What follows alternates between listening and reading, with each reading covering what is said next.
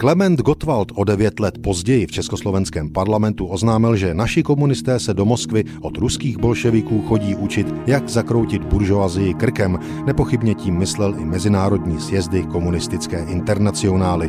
První zakládající kongres se uskutečnil před rokem. Těsně poválečná situace ale ještě neumožňovala masivnější shromáždění. Toho se světové revoluční a komunistické strany dočkaly až 19. července 1920 v Sankt Petěrburgu. Československá komunistická strana v tu dobu ještě neexistovala, republiku ale zastupovali bolševici ze sociálně demokratické strany Československa.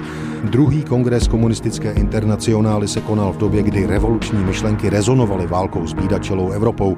Současně to ale byla i doba těžká pro bolševické Rusko kvůli námořní blokádě, válce s Polskem a odmítání legálního cestování ze strany západních úřadů se delegáti na místo dostávali jen obtížně.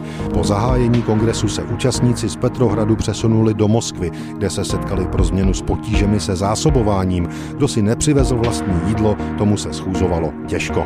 Hlavní hvězdou druhého kongresu komunistické internacionály byl před 100 lety vůdce ruských bolševiků Lenin. 218 delegátům znovu představil a nechal si schválit dokument zvaný 21 podmínek. Ten spatřil světlo světa už před rokem na prvním srazu světových komunistů. Teď si ho jen formálně schválili. V podstatě šlo o to, že všechny strany v jednotlivých zemích, které se považují za komunistické, musí mít tento přívlastek obsažený ve svém názvu. Nejdůležitější ale bylo naprosté podřízení a schvalování všech zásadních domácích akcí Moskvou. Jen tak podle Lenina nakonec v budoucnu dojde ke světové socialistické revoluci.